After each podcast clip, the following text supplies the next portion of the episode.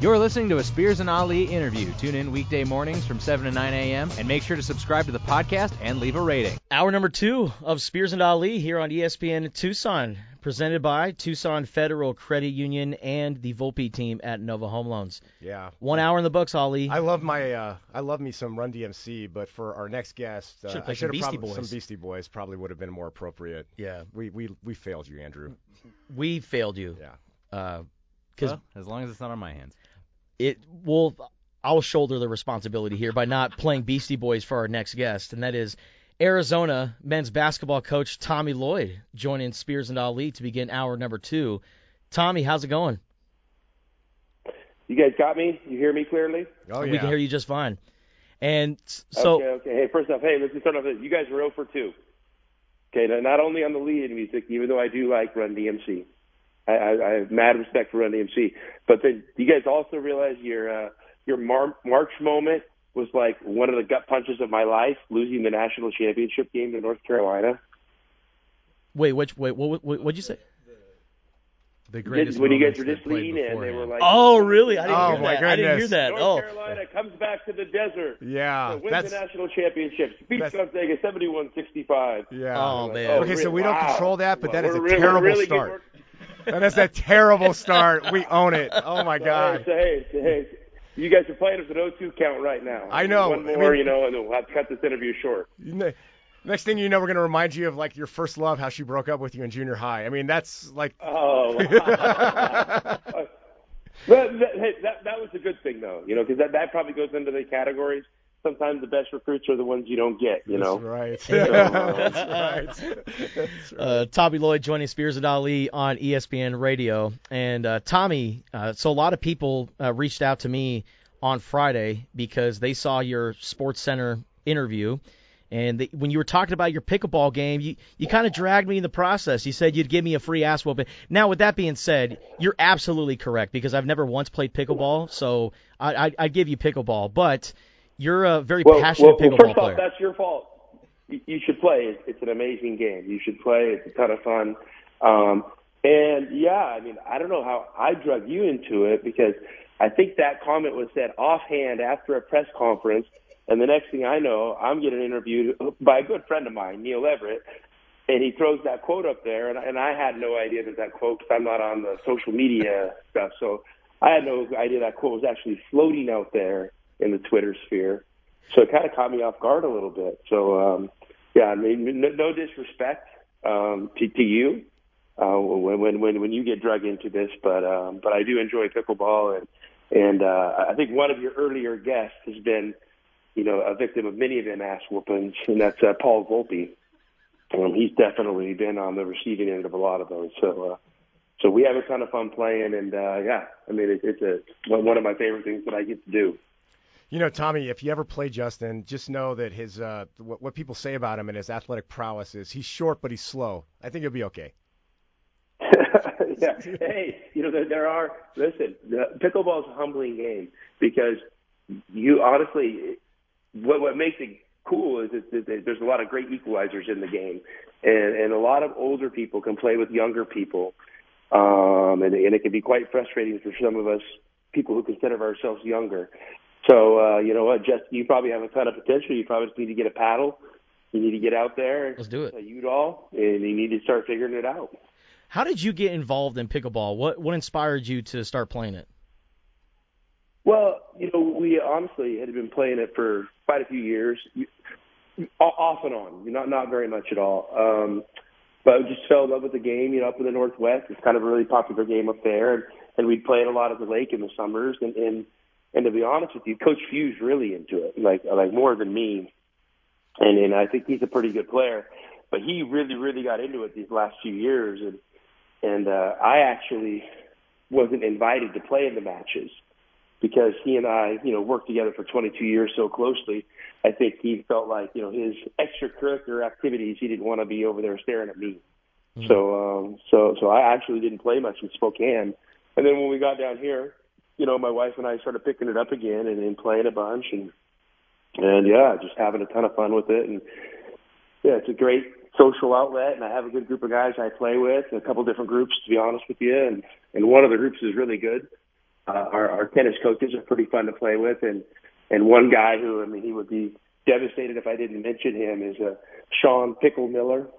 Um, it's, that's right. One of the guys I play pickleball with, his name is Sean Miller, uh, and, and and we and we play all the time. And uh, so, you know, uh, out of respect for the other Sean Miller, I call this guy Pickle. and uh, and, and P- P- P- Pickle's a pretty good, pretty good pickleball player. So we have a ton of fun. You know, he's also the guy that's uh, our tennis pro on Tuesday nights with my group. So um, rest assured that, that that name will live in infamy, infamy with him now. Pickle Miller. Pickle. Just, he's just Yeah. pickle. Pickle, Pickle yeah, we, we we all call him Pickle. Don't he? Yeah, for sure. That that's that's his nickname, and uh, he's earned it. You know, Tommy, turning to the uh, to the Arizona basketball team this year, like the end of the regular season is is now over. You're heading into the Pac-12 tournament and into March. And uh, as my second favorite coach behind you always says, is that every every team is its own story. It writes its own story. So just by looking at the regular season and not looking into what's gonna what's ahead, what is what is the story of the 22-23 Arizona men's basketball team? I mean, I, I think it's a great story, and uh, you know, th- these um, these seasons are hard, and and that's one of the reasons. You know, I actually I really do enjoy them. You know, it, it can be tormenting at times. You know, even even for us coaches, but uh, but you know, you know, obviously we we got off to a good start last year, and um, you know, and and then you know we kind of had to rebuild the roster this year, and, and I think we did a good job, and you know, to to be I think what are we 25 and six and uh, pretty much ranked in the top 10 all season. I mean, I think it shows we're right there. I mean, we, you know, hey, we, we take the losses hard. And, uh, you know, I'm, I'm still, you know, haven't slept great since that UCLA loss, you know, and, and, and even, know, even knowing it was going to be a tough game. I mean, they're, they're obviously uh, a, a really good team on a roll right now. And, you know, that, that day, I know we, maybe people say at Pauley Pavilion, not, not a, a great college basketball atmosphere on a night to night basis, but, I'll tell you what, uh, Saturday night it was rocking. Yeah. I mean, they're honoring a 50 year anniversary of the 73 national championship team, and, you know, who's who in LA was there, and their student body was out, and to honor those seniors, and uh, they, they played.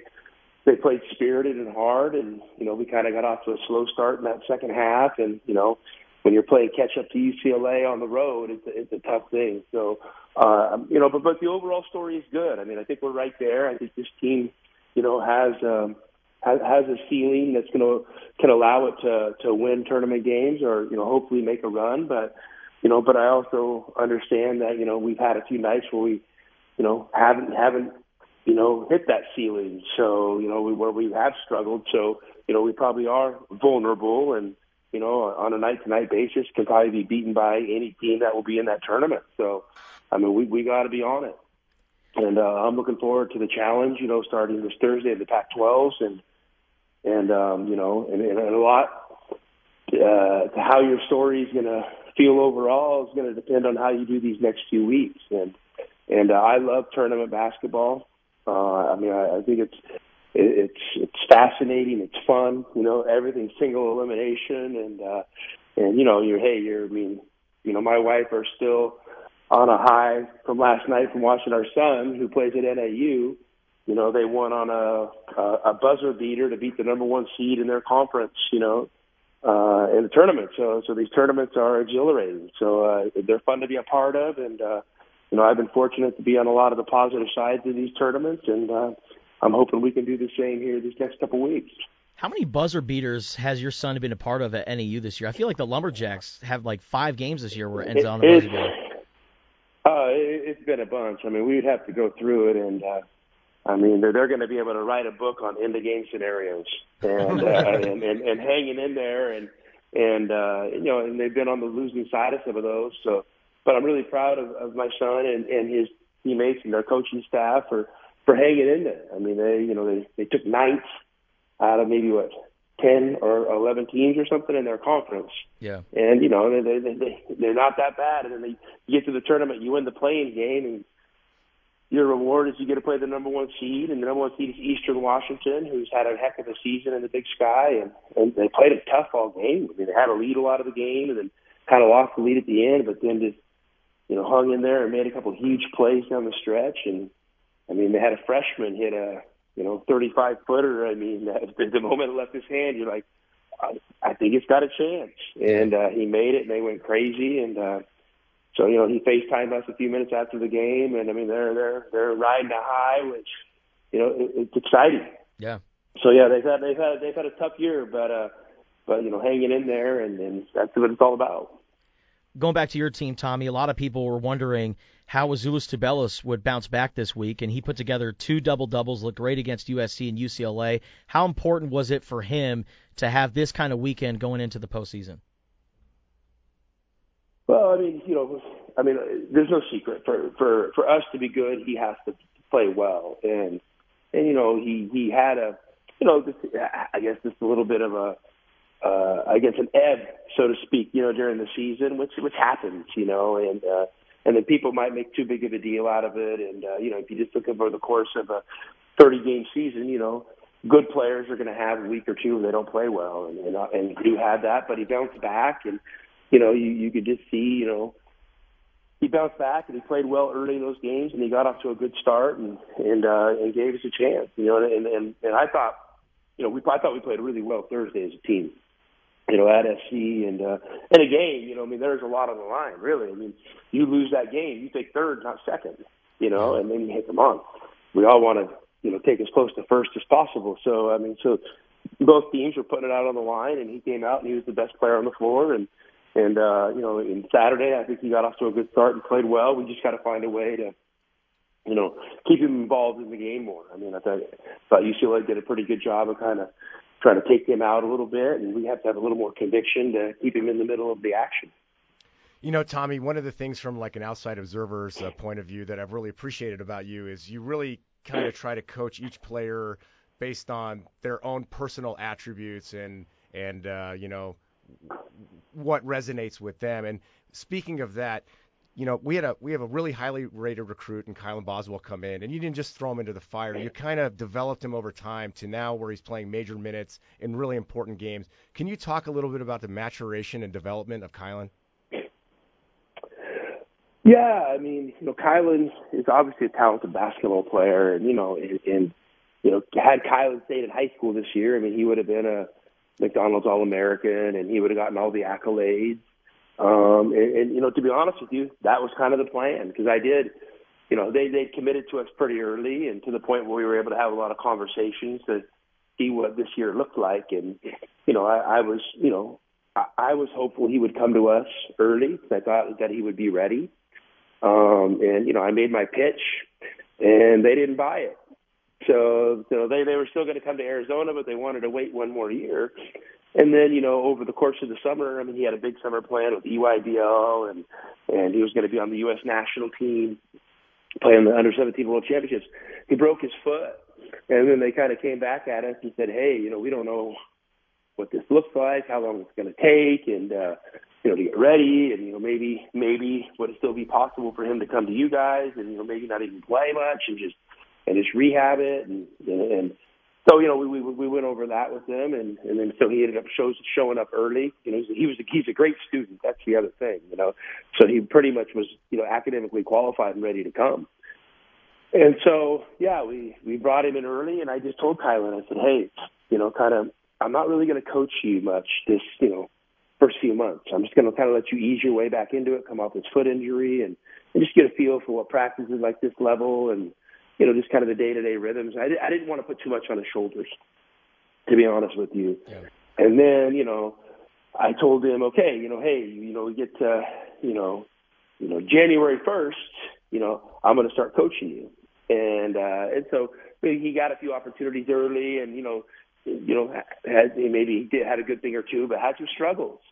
And what I didn't want to do is I didn't want to, you know, make him feel the weight of the world on his shoulders because this kid had never really struggled and um, I wanted him to taste it a little bit, a little success, a little struggle, and then kind of back off and just have him keep observing. And then, you know, come January one, we started coaching him, and then, you know, and then he, he, he's, you know, had some good games, you know, had had some, you know, mistakes and things like that, which are part of the process. And then I told him February first, I'm going to start coaching you like a real basketball player, not like a 17 year old. I wanted to take away the excuse like, oh, he's doing great, you know, for a young guy. You know, I mean, I, I wanted to take, I just wanted to say, I'm going to coach you like a real basketball player, like with high standards and like, like I need you to be an all conference player in the future because that's what we, that's our plan for him. And, and so, uh, yeah, I mean, he's really come on. I mean, to see him play the way he did this weekend, and I know this, I know our, his teammates are comfortable with him out on the field.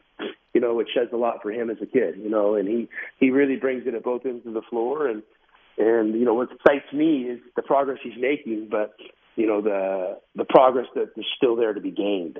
And um and and I think you know heading into this off season, he's going to make a tremendous jump. And I think he can be one of the better players in college basketball next year. You know, Tommy, this year and recently I've heard you utter the phrase day by day, paycheck to paycheck, long neck to long neck. Uh, when you say that, I'm supposed to retire that quote, by the way. yeah. What, it's a great quote. What, what do you what are you conveying to your team when you when you utter sentiments like that? Well, I mean, I, I think you really do have to stay day to day in this deal, and, and and it's easy to get out ahead of yourself, and you know, especially as coaches, you know, you're you're you're you're, you're planning and you're taking your team on this journey, and you know, well, if we do this, and this is coming up, and and then we can do this, and we're right there to do that, you know, um, you know, I, I think you got to take a step back, and you got to understand you're dealing with with young athletes who, in, in, in this new age of social media and and, and just the scrutiny that they're under, and you just have to let them know that you know this is about what you do on a day-to-day basis. And it's how you approach things on a day-to-day basis. And and you know you're you're fighting for little victories each day. And and so you know I, I coach like that to be honest with you. I'm not a guy that's out you know planning way ahead and you know sometimes i i, I wish i would you know but but i i don't i don't just think that's who i am and and i don't think that takes your team on its authentic journey because there are so many things that pop up you know, over the course of a basketball season that you know you you, you couldn't predict, and um, and then you know, out of respect for your opponents, I mean, you know, your opponents really challenge you. I mean that I mean that's what it's all about. So you know, they're they're bringing different things to the table every game. So you know, it's so hard to script how things are going to go in basketball.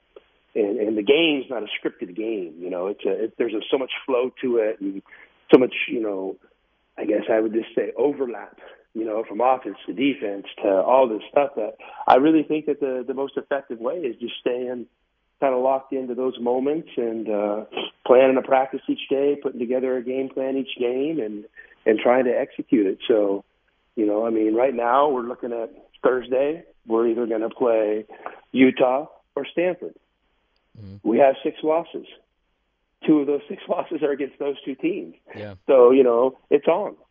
And so we're going to have to do the best job we can preparing for two teams. And then, you know, Wednesday night we'll figure out who we play. And then, and then, you know, we'll have Wednesday night and Thursday morning to tighten up a game plan. And, and then, you know, you go out Thursday night and get ready to let it rip. Tommy Lloyd, Arizona Wildcats basketball coach, joining Spears and Ali on ESPN Radio. Arizona getting ready for the Pac 12 tournament. They'll face either Stanford or Utah on Thursday. Tommy, thank you for your time and best of luck to you and your team in Las Vegas. Okay, thanks, guys. Justin, you let me know when you want to play.